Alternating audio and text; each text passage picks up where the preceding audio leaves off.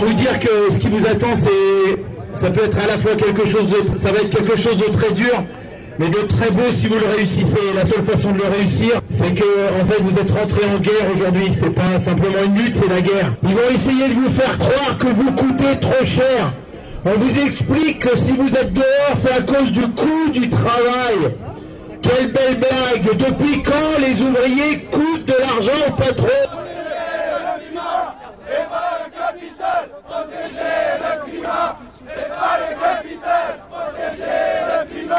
et pas le capital Protéger le climat et pas le capital le problème, c'est que euh, on a une, politique qui est euh, décalée euh, sur ce qu'est la, la, société réelle, quoi. Et, enfin, la société de la rue, la société du quartier, la société de la ville. Ouais, c'est sûr, j'ai fait passer des gens, mais moi, je m'en fous leur loi. Enfin, c'est pas que je m'en fous leur loi, c'est que je vais pas demander les papiers aux gens de savoir s'ils ont leurs papiers, ils ont pas leurs papiers. Si la loi, c'est ça, ben, il faut changer les lois, puis c'est tout, quoi. Allez, bonsoir, c'est Grégor. Chaque semaine sur les Goligarigues à Montpellier, Canal Sud à Toulouse et Radio Primitive sur Reims, où cette émission est réalisée. Grégor, une parole anarchiste communiste.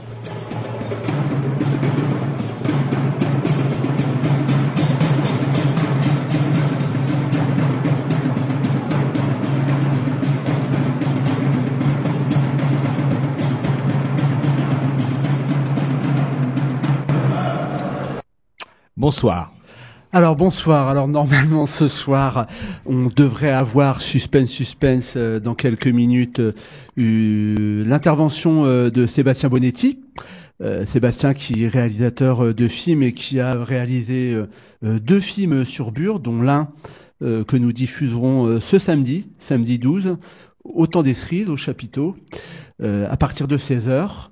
Euh, et euh, ce, ce, cette diffusion, cette projection euh, aura sera le prétexte à une discussion autour de ce qui se passe à Bure et évidemment à comment lutter contre ce projet. Nous aurons normalement la chance d'avoir des gens qui viennent du coin, qui ont participé aussi à cette lutte depuis quelques années, quoi. Et donc ça sera l'occasion pour nous d'apparaître avec d'autres personnes, bien sûr, dans euh, le collectif Brut de Bure. Donc euh, on vous propose euh, à la fois euh, de regarder ce film, de manger un morceau, de boire un coup, de discuter. Enfin bon, voilà, une très très belle soirée. À partir de 16h, c'est ça À partir de 16h, hein, évidemment, hein, l'ouverture des portes. Et puis, euh, bah, si si la, la, le, le s'il y a matière et il y a besoin, on restera. Hein, voilà. Et ce qu'on peut dire aussi, hein, déjà, hein, c'est que c'est ce samedi, samedi 12, et que l'objectif, hein, c'est de se mettre en route. Euh, en branle, à la fois pour euh, un petit peu matérialiser notre solidarité avec Bure euh, ici, à Reims, et ailleurs, à Chalon, à Épernay, exactement sur la Marne, et puis aussi se mettre en route pour la manifestation du 16 juin, qui va être un rendez-vous important à Bar-le-Duc, qui va être quelque chose d'assez important d'après ce qu'on entend de ci de là.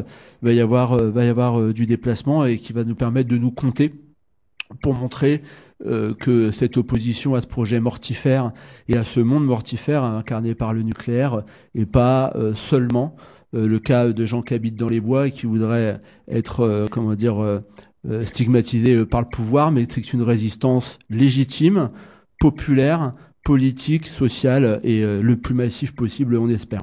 Alors, avant de, de, de peut-être revenir avec Sébastien euh, sur tout ça et puis euh, sur ce projet, euh, il est évident que euh, Allez Grégor, on pouvait pas passer à côté de l'information qui a eu lieu la semaine dernière, pardon, en début de semaine, pardon. notre technicien va, va, nous lancer ça. On, on c'est la dissolution de Euskaditas Katasuna, l'organisation ETA, qui a annoncé avant-hier euh, par la voix euh, euh, de son dernier leader, hein, encore en clandestinité, sa dissolution. donc le, le porte-parole de, de TA s'appelle Josu Chourébois.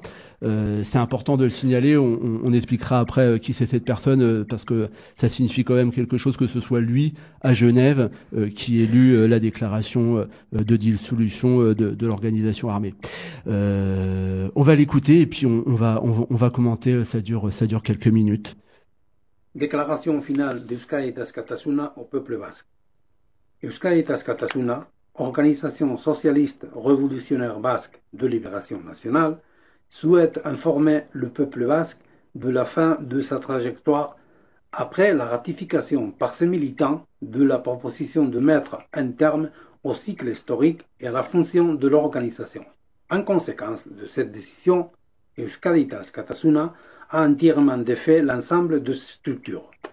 Euskaditas Katasuna a mis un terme à toute son activité politique. Elle ne sera plus un acteur qui exprime des positions politiques, engage des initiatives ou interpelle d'autres acteurs. L'ex-militante et militant d'Euskaditas Katasuna poursuivront la lutte en faveur d'un Pays basque réunifié, indépendant, socialiste, euskaldun et non patriarcal dans d'autres champs, chacun dans le domaine qu'il, elle, considère le plus opportun, avec la responsabilité et l'honnêteté de toujours.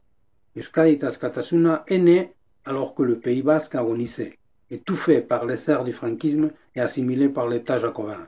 Euh, maintenant, 60 ans plus tard, un peuple vivant existe et veut décider de son avenir, grâce au travail réalisé dans différents domaines et la lutte menée par plusieurs générations. Euskaitas Katasuna veut mettre un terme à un cycle dans le conflit qui oppose le Pays basque aux États, caractérisé par l'usage de la violence politique. Malgré cela, les États s'entêtent à perpétuer ce cycle, conscients de leur faiblesse dans la confrontation strictement politique et craignant la situation qu'engendrerait la résolution complète du conflit. En revanche, Euskaditas Katasuna n'a pas du tout peur de ces scénarios démocratiques. C'est la raison pour laquelle elle a pris cette décision historique, pour que le processus en faveur de la liberté et de la paix continue à travers d'autres voies. C'est la conséquence logique de la décision adoptée en 2011 d'abandonner définitivement la lutte armée. Dorénavant, le principal défi sera celui de construire en tant que peuple un processus axé sur l'accumulation des forces, la mobilisation populaire et les accords entre différents acteurs, tant pour aborder les conséquences du conflit que ses causes politiques et historiques. La concrétisation du droit de décider afin d'obtenir la reconnaissance nationale sera l'élément clé. L'indépendantisme de gauche va œuvrer pour que cela ouvre la voie à la constitution de l'État basque. Cette ultime décision, nous l'avons adoptée pour favoriser une nouvelle phase historique. État est né du peuple et à présent, elle se dissout en lui. Gora Euskaleria Askatuta. Alors voilà, euh, avec euh, cette déclaration euh, se termine officiellement euh, le dernier euh, conflit euh, armé, Armé. euh, En Europe. en, en Europe, en Europe occidentale. Occidental, oui. Occidentale, évidemment. Parce qu'en Évidemment. Turquie, ça continue. Et, euh, et, ouais, et ça continue évidemment euh, dans les Balkans, etc. Alors, c'est évidemment très facile pour nous de commenter depuis nos positions. Hein. Il ne s'agit pas de, de, de, de, de sortir des grandes analyses et des grandes phrases, mais on, a quand même euh, une opinion sur ce qui se passe et un commentaire. Je crois qu'il y, a des com- y a des commentaires à faire. Le premier, c'est que quand on regarde, quand on écoute euh, les commentateurs aujourd'hui, euh, poli- politiciens ou euh, journalistes, tu as l'impression que c'était vraiment euh, un groupe armé qui était coupé de toute réalité sociale, ce qui est faux. Moi, je me souviens dans les années 70-80 avoir été au Pays Basque et avoir assisté à des manifestations euh, d'autonomistes basques, d'indépendantistes, autonomistes, indépendantistes basques, et où il y avait des milliers de personnes qui hurlaient euh, gloire à ETA. Mhm. C'est un truc, des milliers de personnes, des dizaines de milliers de personnes même, du côté français. Du côté euh, basque, euh, espagnol, c'était des, des, des, ça arrivait des centaines de milliers de personnes. C'est-à-dire que ETA était tout de même, ça représente, ça a représenté au niveau de, du peuple basque quelque chose de super important. Alors bien sûr, il y a eu ces attentats, bien sûr, il y a eu ces erreurs qui ont été faites, bien sûr, il y a eu des, des, des morts inutiles, etc. C'est évident tout ça. Mais ce qu'il faut comprendre, c'est que sans ETA, il n'y aurait jamais eu de lutte de libération du peuple basque. il n'y aurait jamais eu les Ikastola, Mhm. hein, c'est-à-dire les écoles basques. faut savoir que le week-end dernier, à Bayonne, il y avait 2000 personnes dans la rue pour justement ces écoles, que ces écoles euh, où on apprend la langue basque ont de plus en plus un succès, puisque à la rentrée prochaine, il y aura plus de 200 élèves supplémentaires. Ça, c'est une réalité. Une autre, d'autres réalités aussi. Il y a eu, euh, et là, ça a été le gros succès de TA, il y a eu la fin de la centrale nucléaire qui n'a pas réussi à fonctionner, de l'Emonitz. Euh, bon, c'était dans les années, euh, fin des années 70. Euh, ça aussi, ça a marqué le peuple basque. Ça a marqué aussi le peuple basque à d'autres niveaux. C'est-à-dire que il y a eu des tas d'associations qui se sont créées, etc. Alors après, le lien entre le groupe armé qui était, qui était ETA, qui était quand même euh, avait sa propre autonomie, hein, et puis les, les groupes euh, qui euh, s'auto-organisaient à la base sur euh, différents points, l'antinucléaire, mais aussi au niveau de, au niveau économique, au niveau syndical. C'était, c'est évident que c'est ETA est important, quoi. Je crois que, alors maintenant, je pense que le cycle est fini de- depuis pas mal de temps. Mais voilà, quoi. Alors c'est exactement le mot qu'il emploie. Il parle de cycle. Et c'est vrai que ça, cette histoire euh, de Théa, ça nous renvoie à des notions politiques et à des histoires euh, qui semblent aujourd'hui, euh, dans l'ère du macronisme triomphant, totalement, euh, totalement euh, euh, préhistoriques ou totalement euh, incompréhensibles. Euh, le simple fait de regarder un peu le parcours donc euh, euh, de euh, Urruti euh, appelons-le son nom de guerre, c'est plus simple, euh, Ternera, Josu Ternera, donc qui a fait sa déclaration à Genève, hein, puisqu'il est en fuite, hein, euh, il est en sûr. clandestinité. Hein, euh, donc c'est quelqu'un euh, qui est entré euh, euh, à ETA, euh, dans ETA euh, à 21 ans, dans la 5e assemblée en 71, avec euh, évidemment sous le franquisme et euh, tout ce que ça pouvait représenter. Ouais, tout à fait. C'est vraiment un des derniers, euh, un des derniers, on va dire euh, historiques, euh, Historique. qui a passé par par tous les coins, qui donc a assumé la clandestinité, puis la lutte armée, puis la fuite en France, puis la prison, puis ensuite l'élection euh, comme député du Pays Basque, et enfin de nouveau euh, des condamnations. Euh, pour euh, des faits antérieurs euh, qu'on lui remettait sur le dos. Et donc euh, à nouveau euh, la clandestinité. Et donc cette fuite cette fuite un peu partout en Norvège en 2016 et puis bon là s'est réfugié à Genève pour faire cette déclaration.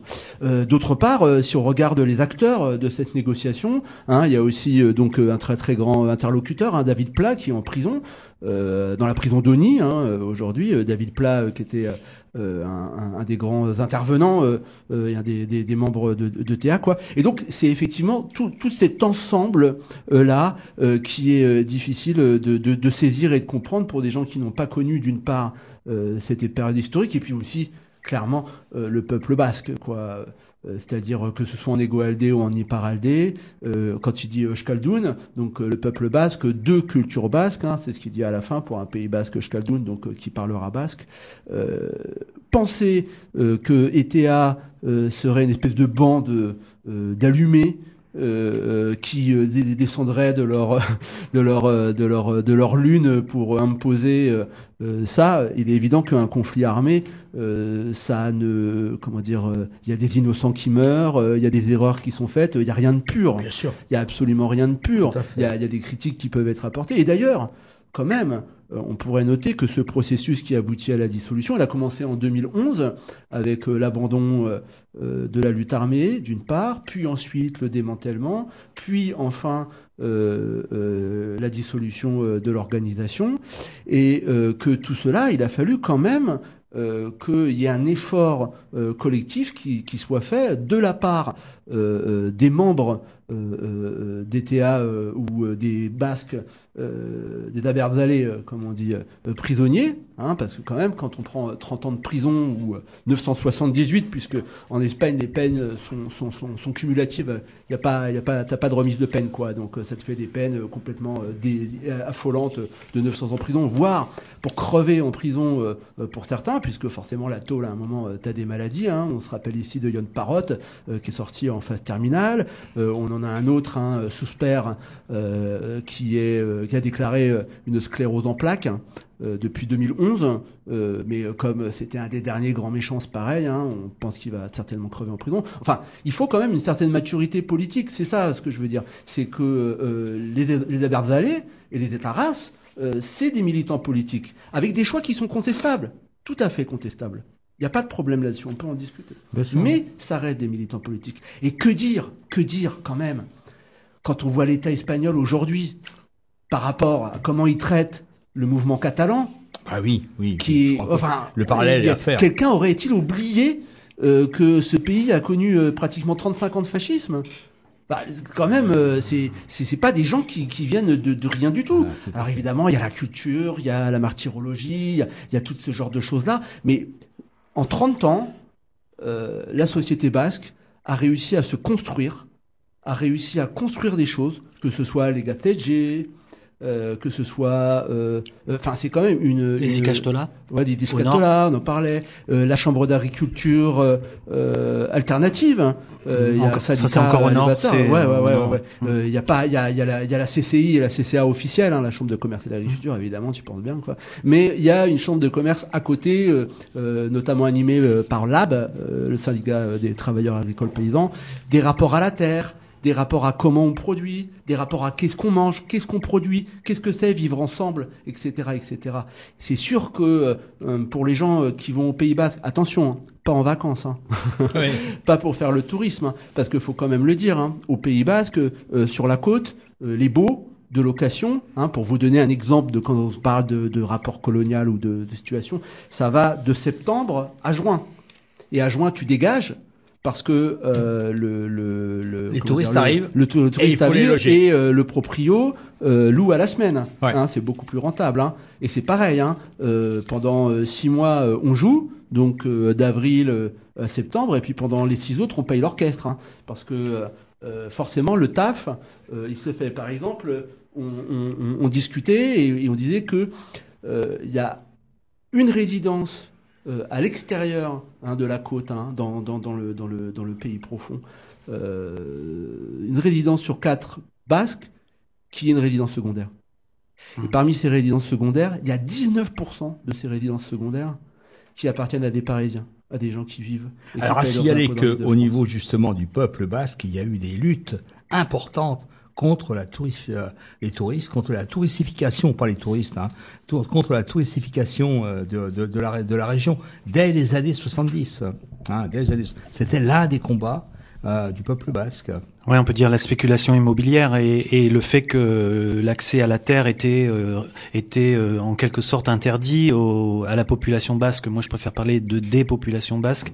Il était interdit tout simplement. Tout le monde paysan euh, avait énormément de difficultés, était obligé de s'exiler. C'était un d'ailleurs un phénomène qui a été un phénomène historique puisqu'il y a beaucoup de Basques qui sont partis aux États-Unis, mais ça, ça remonte bien bien avant même le franquisme. Mais en tout cas, c'est quelque chose qui a duré avec cette espèce de, de, de colonisation euh, anglo-saxonne. Et euh, oui, il y a eu des batailles très dures pour pouvoir garder la terre et favoriser l'installation de, de, de, nouveaux paysans. Ce syndicat, euh, notamment le syndicat agricole basque, est très très important et je pense qu'il a une, une culture euh, une culture d'organisation qui va bien au-delà de même de la confédération paysanne, qui a plutôt un esprit euh, des, des, des, travailleurs paysans aussi quelque part. Euh, on retrouve un peu une essence ouais. historique vraiment intéressante, quoi. C'est cette constitution de relation à son territoire et à sa terre. Euh, je, je pense voilà, cette relation aussi, ouais. et à sa langue, voilà, et à sa, culture. Langue, elle est aussi euh, euh sanctifiée euh, par euh, par l'identité et le nationalisme. Alors ça pourra être très surprenant d'entendre ici parler d'identité et de nationalisme dans, dans les Grégores, mais c'est pas quelque chose qui est tabou. Avoir une relation à sa terre, quand elle est niée, quand son identité elle est opprimée, oppressée. Rappelons qu'on n'avait pas le droit de parler basque euh, mmh, mmh. Hein, euh, dans les écoles, euh, quand effectivement euh, tu te retrouves à plus pouvoir vendre tes produits et que tu es obligé euh, de te, comment dire, de te, de t'exiler et de prolétariser, ne serait-ce qu'à mmh. Barcelone ou à Bilbao pour devenir un prol, ou alors voire même de partir plus haut parce que tu crèves de faim. Euh, ça, ça, ça, se, ressent, ça se ressent quelque chose. Et quelque part, la démonstration aussi euh, de, des ETA et, du mouvement à Berdalais, euh, c'est de dire euh, notre euh, euh, notre euh, il doit être socialiste, antipatriarcal, révolutionnaire, etc., etc. Et quoi qu'on en dise, parce que évidemment c'est une défaite, évidemment c'est un échec, parce que effectivement le Pays Basque n'est pas réunifié, n'est pas indépendant et n'est pas socialiste, ou alors euh, je suis le dernier au courant comme d'hab. Mais ce qui est vraiment puissant sur ce peuple, c'est la politique. La politique, elle est partout. Et tout le monde en fait. Et chacun s'en saisit. Et tout le monde débat. Et tout le monde euh, bouge. Et tout le monde s'implique.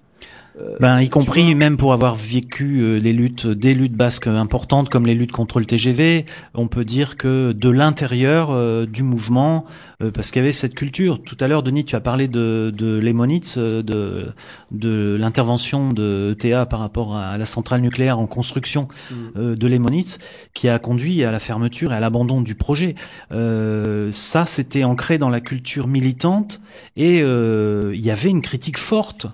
Donc, on peut dire une critique de, de- de- du mouvement, de l'ensemble du mouvement de, la population par rapport à une pratique où les gens disaient mais là, euh, on n'a pas besoin. Il n'est pas question que vous interveniez veniez dans ces luttes-là. Euh, je parle de la lutte euh, anti-TGV par exemple parce que euh, nous sommes, euh, nous prenons euh, nos Oui, affaires en main. quoi. Tu vois ce que je veux dire. Donc c'est une critique Je du militarisme Oui. où là, on a eu, on a assisté à un moment à une dérive du militarisme, et voilà, le travail euh, de, des populations et des gens qui sont en lutte a porté ses fruits aussi, et les gens, donc les gens d'ETA qui avaient pris cette option-là, ont entendu aussi. C'est pas seulement euh, les gouvernements Rajoy et précédents qu'ils ont entendu, c'est certainement pas ça. C'est certainement pas non plus une simple euh, défaite militaire. C'est aussi le fait d'avoir entendu les gens en lutte, les populations en lutte, et les, pop- et les, et les familles des prisonniers aussi. Mm. Parce que il fallait, il fallait en terminer avec, euh, enfin, on n'en a pas forcément encore terminé parce qu'il y a des centaines de sûr, des personnes, centaines de qui personnes sont qui sont exilées à plus de 1000 kilomètres et qui sont enfermées et qui imposent aux familles des déplacements colossaux, ne serait-ce que pour voir leurs proches, quoi. Et ça, c'est des situations insupportables. Ah bah, c'était la, la, quelque part euh, la dernière revendication, quoi. Et euh, on peut imaginer euh, que euh, euh, cette, euh, et en tous les cas, c'était un des objectifs hein, euh, dans la déclaration euh, de dissolution, que ça soit le dernier acte pour permettre le rapprochement, quoi. Mm. Sauf que euh, quelque part, c'est aussi ça qui est dangereux, euh, c'est que en face, ils sont toujours dans une logique de guerre. Et, Et absolument. Et de vengeance. De détruire l'ennemi. Ouais. Et c'est pas un ennemi qu'ils ont en face d'eux, c'est une société.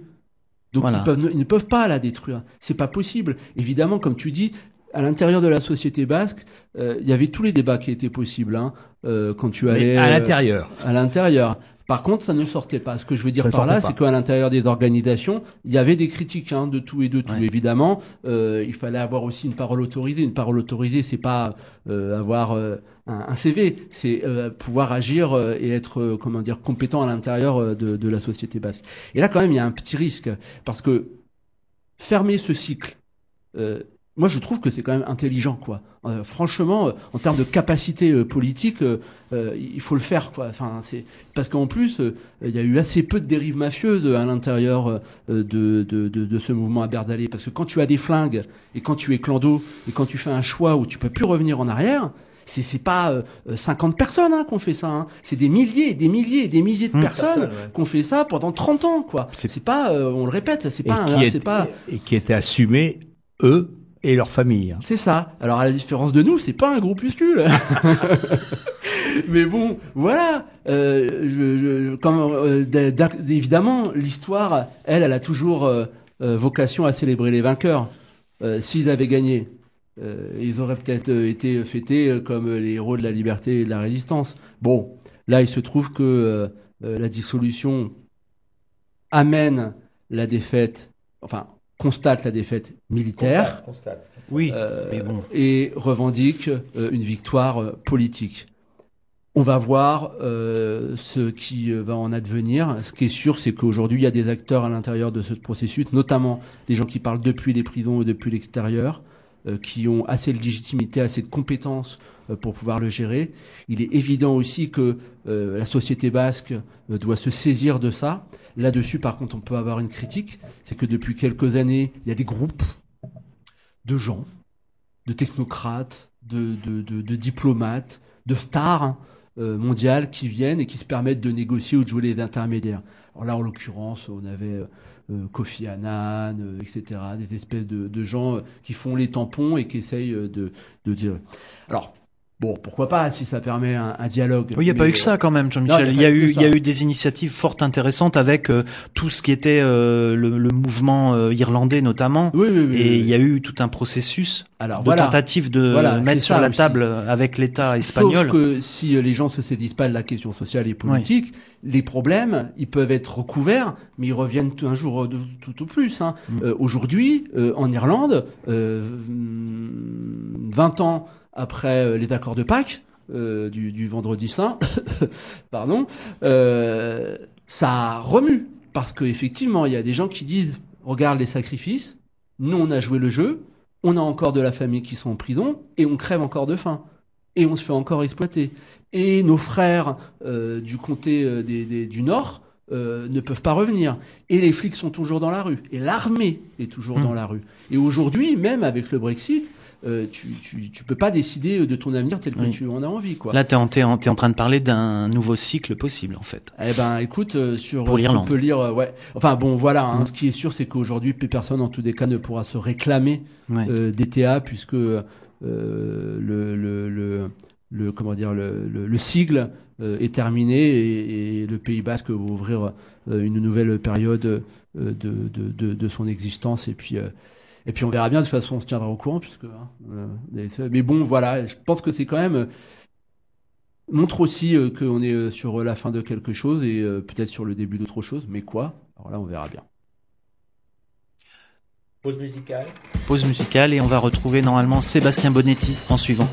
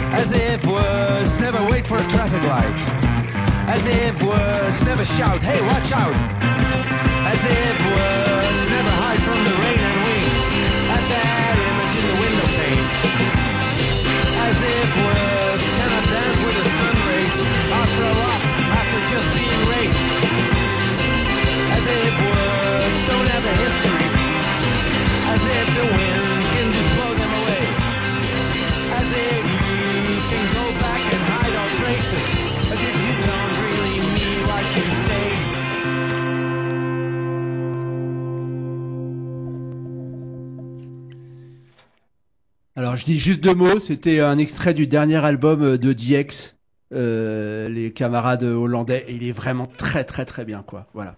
Ok. Bon, bonsoir euh, Sébastien. Bonsoir. Tu m'entends bien? Oui. Donc Sébastien Bonetti, qui est donc tu es le, le, le réalisateur, le comment on dit, le producteur du film qu'on va passer euh, ce samedi prochain à- au temps des cerises et le film qui s'appelle à Bure pour l'éternité. Alors on va on va essayer de brosser un peu euh, le tableau des conditions dans lesquelles euh, tu as réalisé ce film avec ton frère. Euh, euh, c'est ça, ton frère qui vous viviez tous les deux à l'époque euh, à Bure déjà ou, ou ça s'est fait Donc est-ce non, que non, non, non c'est lui. Lui, ça, en fait, son, c'est suite au tournage de ce film qu'il est devenu permanent de la maison de résistance à Bure et moi j'y suis euh, bah, très régulièrement en fait. euh, mais on n'y a jamais. euh, le- moi j'y n'y ai jamais vécu, on va dire, euh, de manière permanente.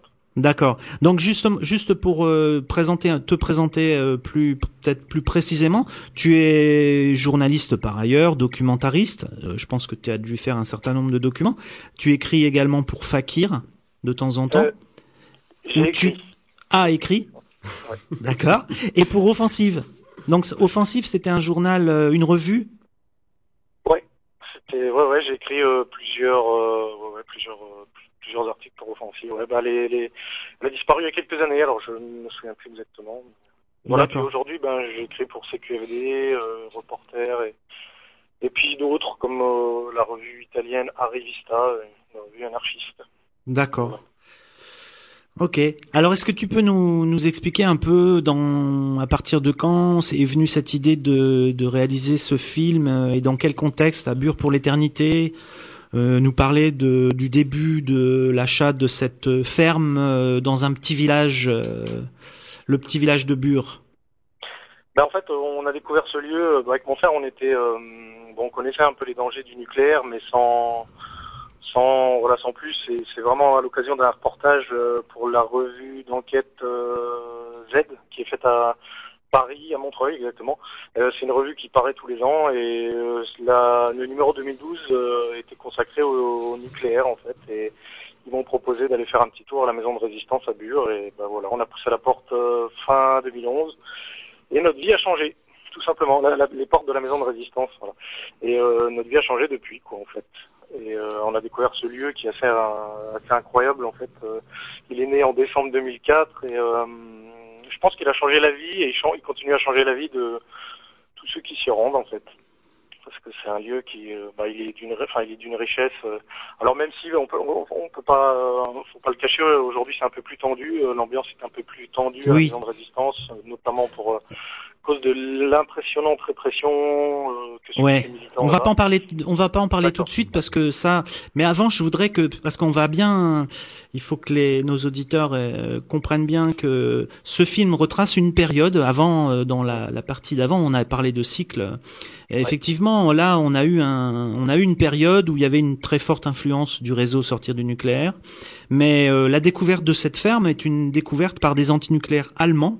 Est-ce que tu peux nous rappeler un peu ce contexte-là? Euh, oui, du coup, enfin, l'idée était d'implanter. euh, donc, il y avait des manifestations hein, depuis le, la signature du, décret expliquant que Bure serait un laboratoire. Euh, Il y, avait des manifestations dans les années 90, début des années 2000, euh, des, de- des camps devant le laboratoire. Il y a eu des, camps devant le laboratoire. Il y a eu pas mal de choses, mais l'idée était vraiment de s'ancrer, en fait, de- d'avoir un, de, construire un lieu ou de créer un lieu, d'ouvrir un lieu euh, qui permettrait, euh, enfin, qui devienne un outil en fait euh, logi- logistique notamment pour les, les manifestations et puis pour pouvoir s'ancrer, euh, pouvoir ancrer les militants qui souhaiteraient vivre en fait euh, et militer euh, au plus près de ce laboratoire de Bure. Et voilà, bah, du coup en 2004, euh, bon bah après plusieurs péripéties qu'on raconte un petit peu dans le film, ce lieu a pu être acheté. Euh, notamment, bah, il y avait les, les, les élus du coin qui à chaque fois faisaient valoir leur droit de préemption pour pour euh, éviter que des militants puissent acheter euh, leur ferme pourtant en ruine, euh, enfin les, habit- les- habitations en ruine de leur village. Et bah voilà, on le raconte un petit peu dans le film. Il y a c'est un couple d'Allemands qui s'est fait passer pour des touristes et, qui a réussi à acheter ce lieu et à l'ouvrir donc décembre 2004. Et ensuite, donc il y a eu des, permanences. Ça, ça a été assez vite, il, a, été assez vite géré par des une collégiale en fait, quelque chose d'horizontal en fait. Et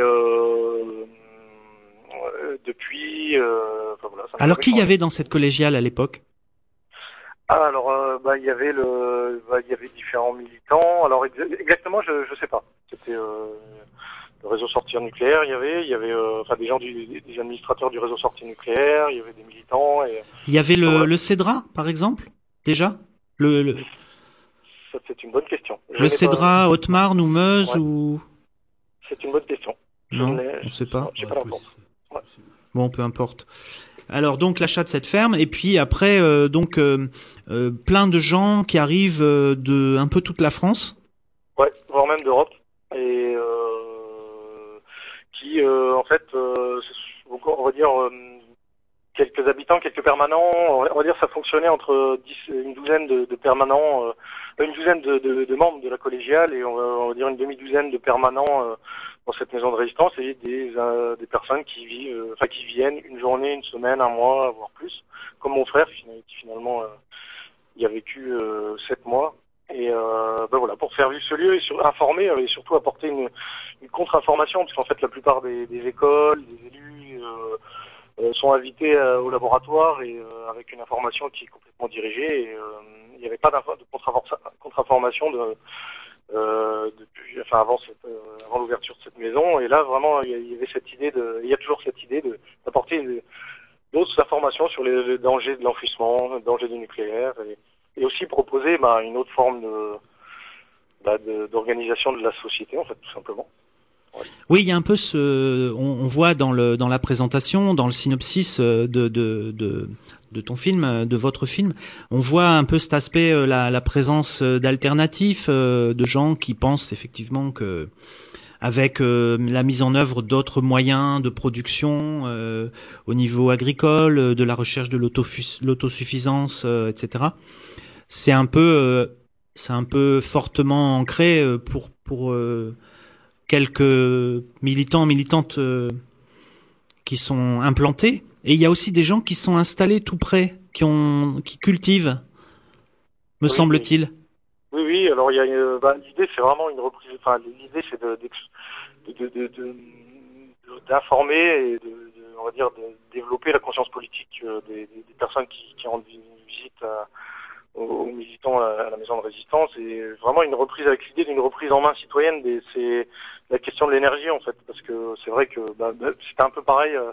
Euh, pour moi, pour mon frère, euh, j'imagine aussi, avant, avant 2012, avant la découverte de ce, de ce lieu, euh, ben, on appuyait, on appuyait sur l'interrupteur de matin, enfin, le soir, et euh, on se pose pas la question de comment c'est produit et par qui, pour, quelles sont les conséquences, quels sont les enjeux, les dangers.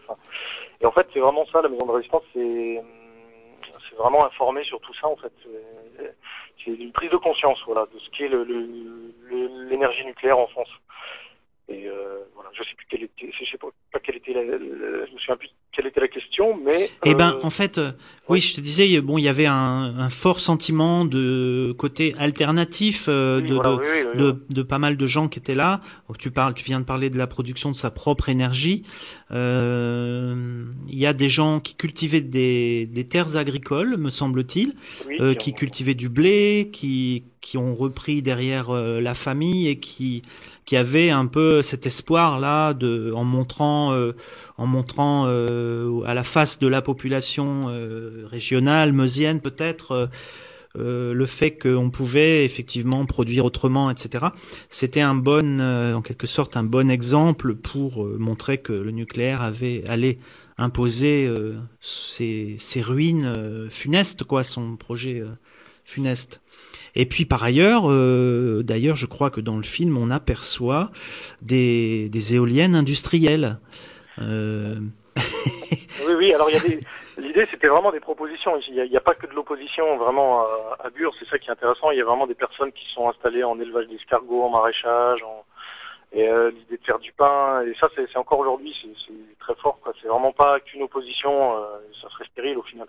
Enfin, ça serait moins efficace, mais euh, oui, c'est vrai. Il y a aussi, euh, on montre des éoliennes industrielles, et ben, en fait, il y a un courant très clair en- chez les militants, euh, les opposants à Bure et, et alentour de aussi critiquer bah, ce, notre modèle de société en fait qui, qui fout la consommation, la production euh, à outrance avec ben voilà on connaît aujourd'hui euh, on en connaît aujourd'hui les, les limites. les, les limites avec euh, chute de la biodiversité, l'impact sur le climat, etc. Enfin on, on est en train de vivre la sixième grande extinction des espèces, ça c'est quand même pas rien quoi. Et, et en fait le- le- l'énergie nucléaire elle, euh, elle permet ce système là en fait, elle permet de faire fonctionner de- bah, d'allumer les panneaux publicitaires partout. euh, de- enfin voilà, c'est l'énergie nucléaire, elle fait partie, en, en tout cas en France, de, de, bah, cette gabegie.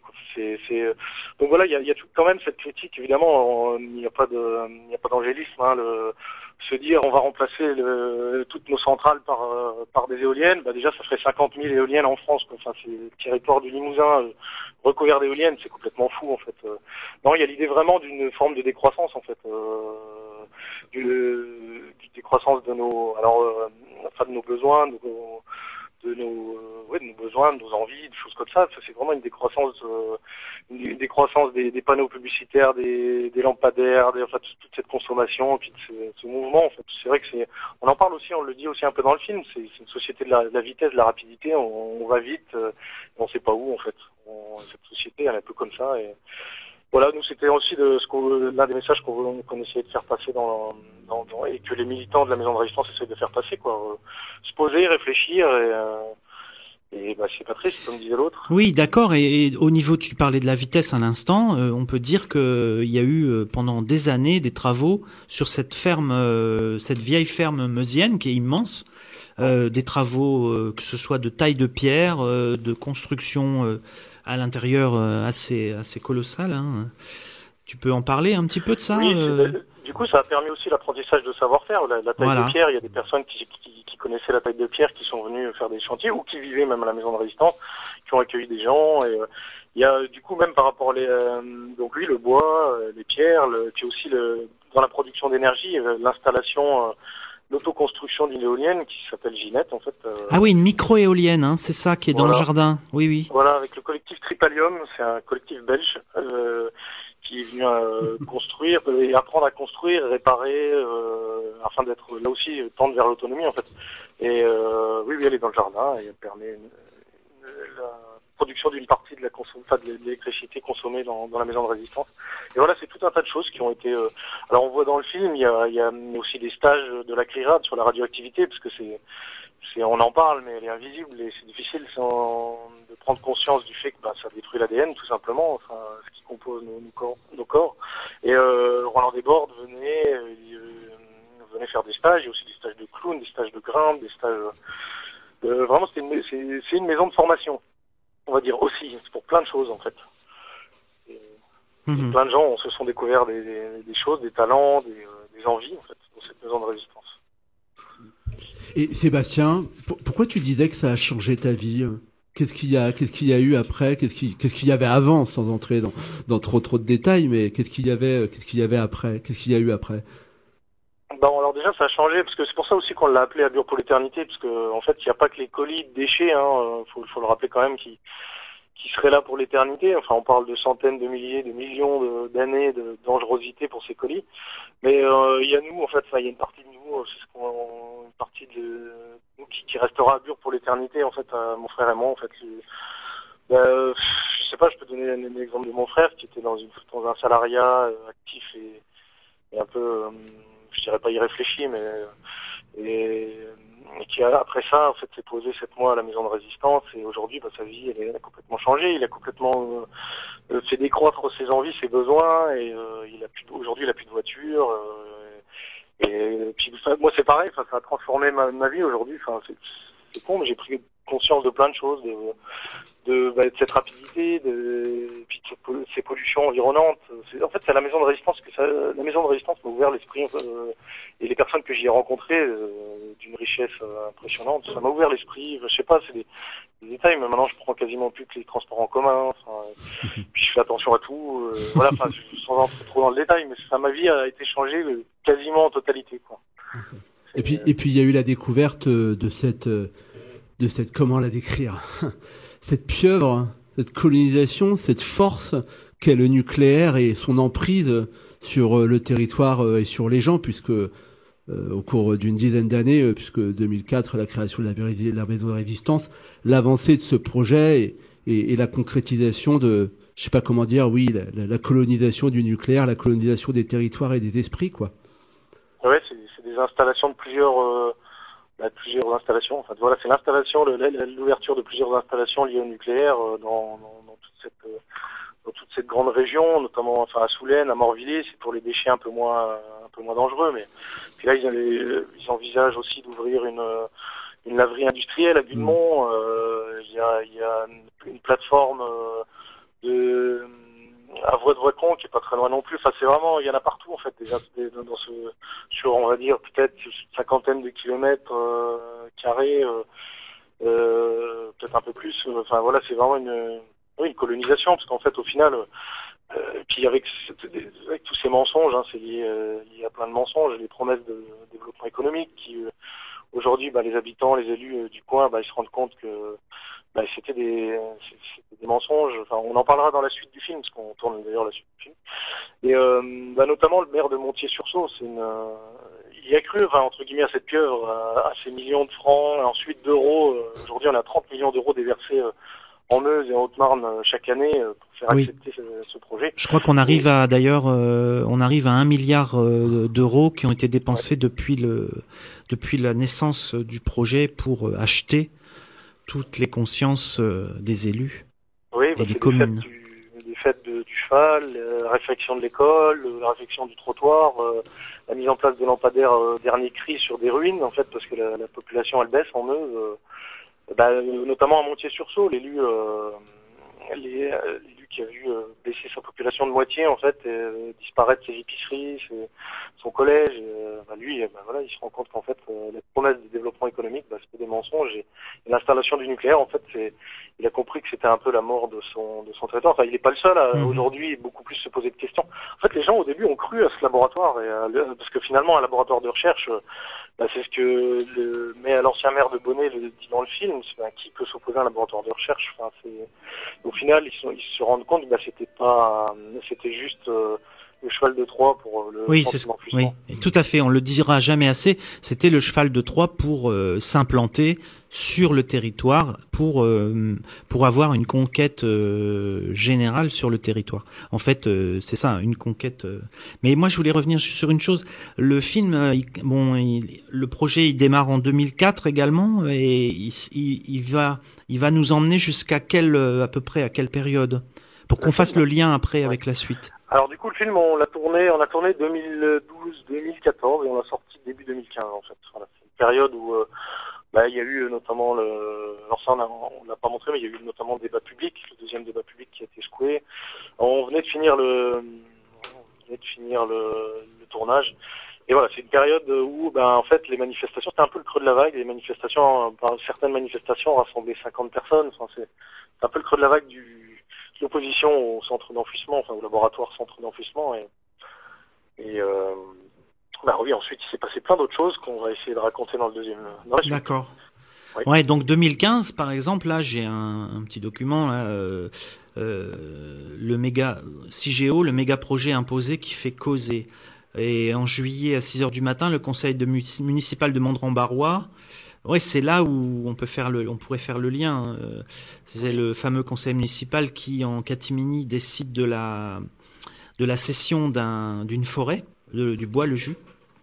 Mais avant, il y a eu des, il y a eu, il y a eu d'autres événements importants, les conférences organisées par l'Andra qui ont été euh, assez énormément euh, critiquées et, et comment dire, sabotées en fait par, euh, par les habitants et par les militants et militantes Oui, oui. en bah, 2014. Ça, ça faisait notamment, oui, oui, il y a eu vraiment, enfin les gens, ont- hum, oui, il y a eu le débat public déjà, enfin qui a été, euh, enfin le deuxième débat public de 2013 qui a été. euh, C'est ça, 2013, oui.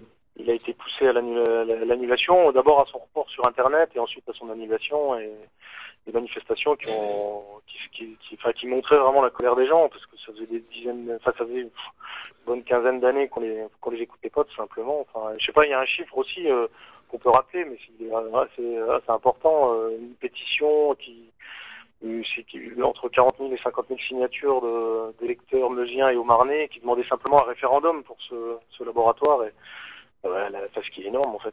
Ça a jamais été, ça a été balayé en fait. Jeté à la poubelle et voilà, c'est- l'un des exemples, mais il y en a plein. de- C'est important de le signaler, c'est important de le rappeler parce que en fait, euh, ça, ça montre que euh, parmi euh, dans la population, dans les opposants, qu'ils soient au Marnais, euh, Meusiens ou d'autres euh, d'autres départements ou d'autres régions, il y a eu un processus. Finalement, on pourrait le rapprocher à un processus qui a eu lieu également lors des luttes euh, antinucléaires contre les centrales.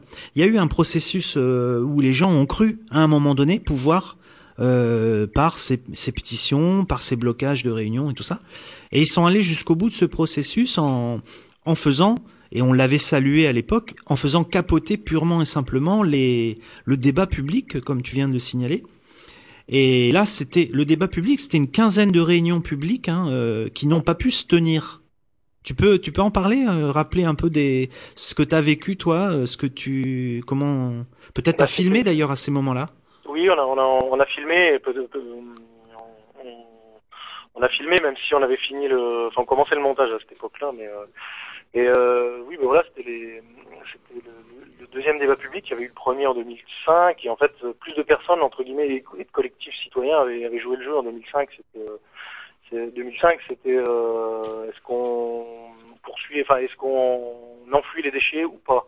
Et, toutes les oppositions avaient été balayées là aussi par le, le rapporteur. Et euh, ça avait commencé, c'est là en fait qu'elle commençait à naître, euh, enfin il y avait une forme de frustration, de colère qui a commencé à naître. Et elle a explosé en 2013 dans les salles, les différentes salles, à Bure, Bar-le-Duc, etc. Il y a des gens qui ont qui ont tout fait pour euh, pour que bah, les, ça ne se tienne plus. Parce qu'ils ont compris en fait à ce moment-là que c'était juste euh, c'est un vernis démocratique en fait sur euh, ils ont compris que le, finalement dans l'industrie nucléaire la population n'avait pas la parole. L'industrie nucléaire imposée, d'ailleurs, faut le dire, à ses débuts, enfin, à son origine, et qui continue à s'imposer, en fait, sans, sans, dé- sans débat. Et donc, ils n'ont pas voulu jouer le jeu euh, en 2013, et il y a eu cette, cette annulation. Alors aujourd'hui, ben, l'industrie nucléaire, enfin l'Andra notamment, elle, est- elle dit, elle explique, après avoir expulsé violemment ce fameux bois, que elle va quand même réécouter euh, en fin d'année euh, les opposants, mais enfin, voilà, enfin, je pense que les gens ont compris compris comment ça, ça fonctionnait, ces, fa- ces fameuses enquêtes publiques, débats publics.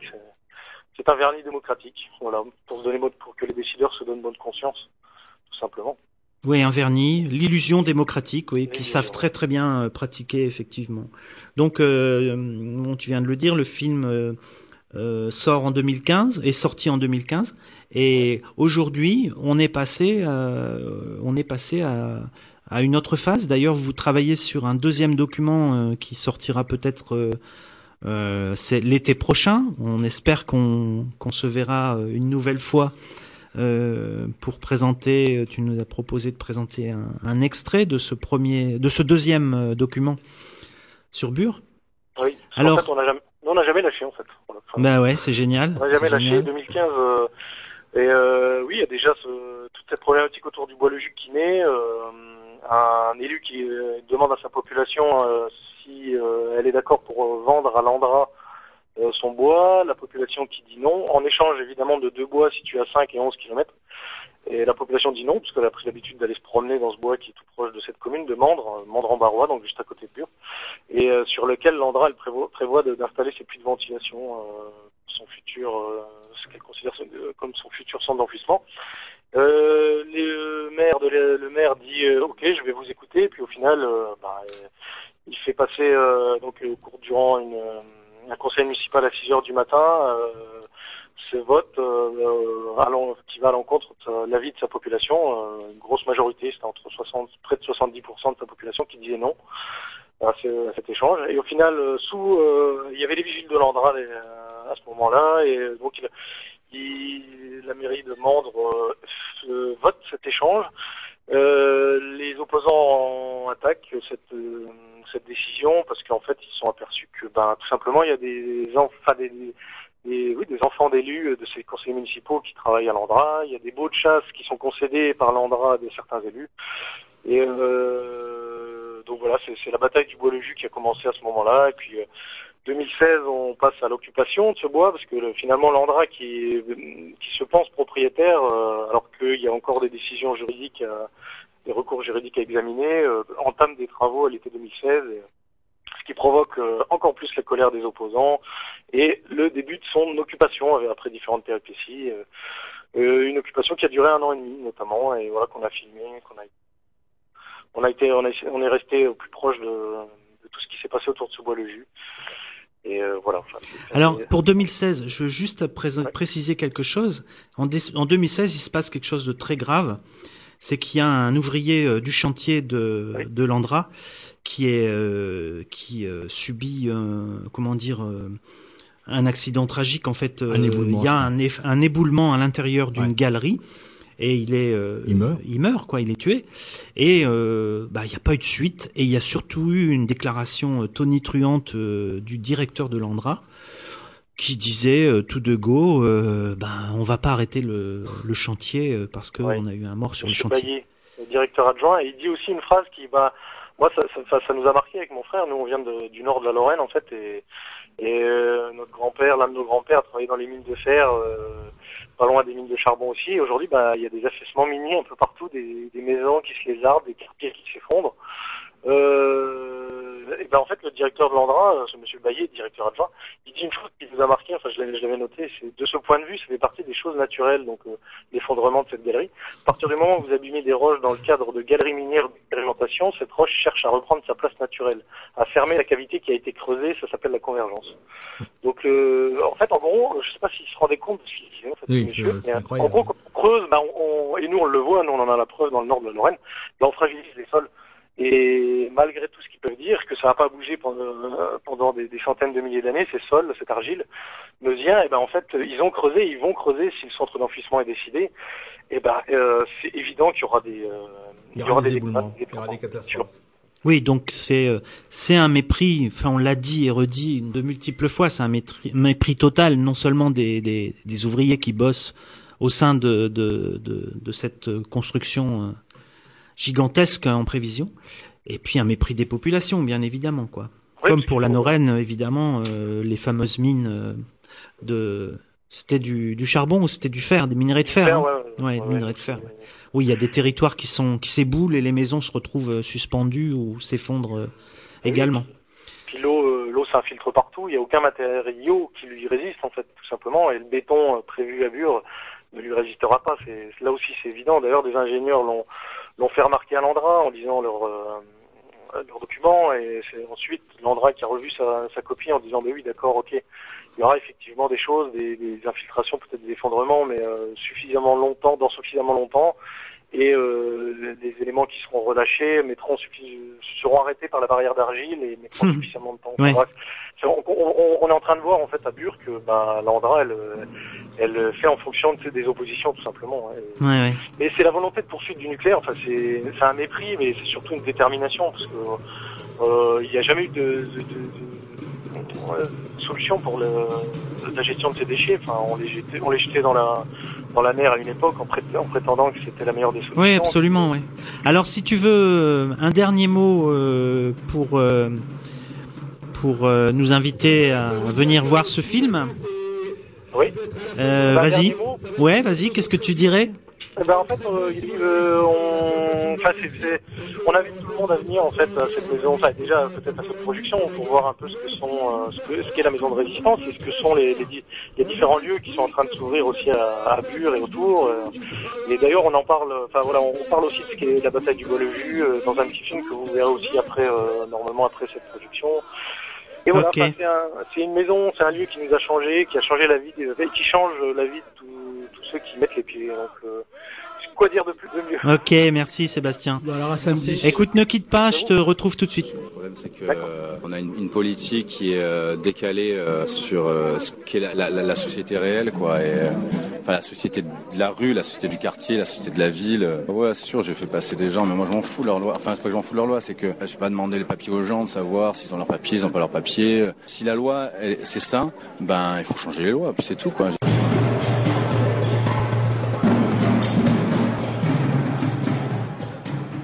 C'était le Grégor, chaque semaine sur les collègues à Montpellier, Canal Sud à Toulouse et Radio Primitif sur Reims, où cette émission est réalisée. Vous pouvez retrouver nos émissions sur le site oclibertaire.l'autre.net et sur le blog Le Chat Noir 51. Et n'oubliez pas que samedi, le 12 mai, on se retrouve à, partir de 16h, au temps des streams.